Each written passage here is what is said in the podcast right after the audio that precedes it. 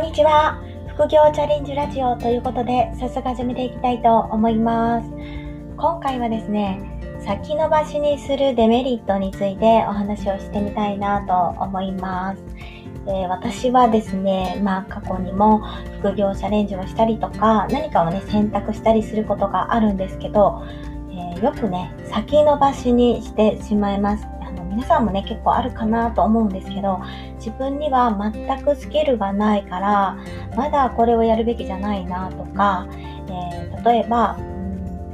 もう少し稼げるようになってから案件を取るようにしようとか、いろいろね考えて、え、先延ばしにしてしまっていることってあると思います。実は私も一つ後悔していることがあって、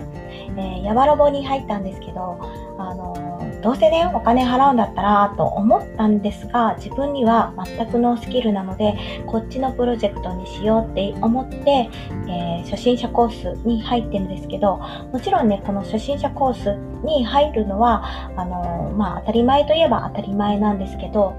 やっぱりですね、いろいろこう、やりながら覚えるとかしないといけないなと思っています。で、えー、先日ね、あの自分がブログをやり替えるためにあのほとんど消しましたって言ってると思うんですけどもブログもねすごく大事なことだしやらないといけないと思っています。でそのブログには、えー、無料で始められるものとワードワードプレスでできるものがあってワードプレスの中であのクラシックエディタとブロックエディターっていうのがあってグーテンベルクですね。そちらの方をあのやろうやろうと思いながら、えーと、普通にね、ワープロタイプであの入力していけるのがクラシックエディター、あの Q のエディターなので、そちらで書いていってたんですね。そしたら、えっ、ー、と、まあ、サポートが、えー、21年だったかな、あの、終わるっていうのを聞いて、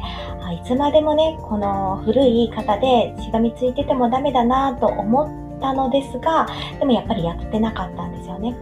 でも、いずれこのワードプレスをやっていく上で、えー、もうそちらの方を対応してないんだったら、あのやっぱり自分が変わっていく必要があるかなと思っています。まあ何でもですね、先延ばしにしていったら、後で結局苦労するのは自分だなと思っているので、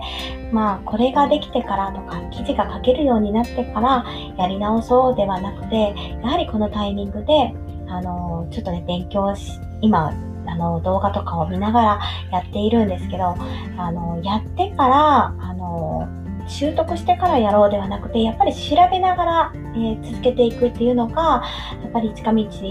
だし、まあ、最初はね、時間かかるんだけども、結局やらなければいけないのであれば、先延ばしにしないで、やっていくのがね、いいのかなと思います。あの、話がまた飛んでしまったんですけど、そのやわらぼないの話でも人とね、やっぱり比べたり、自分のスキルのなさを、あの、前提において、やっぱり自分にはこうだなと思って選択したことが、まあそうではなくて、やっぱり初心者でもできる環境っていうのが用意されているのであれば、あのチャレンジしてみるっていうのも、あの、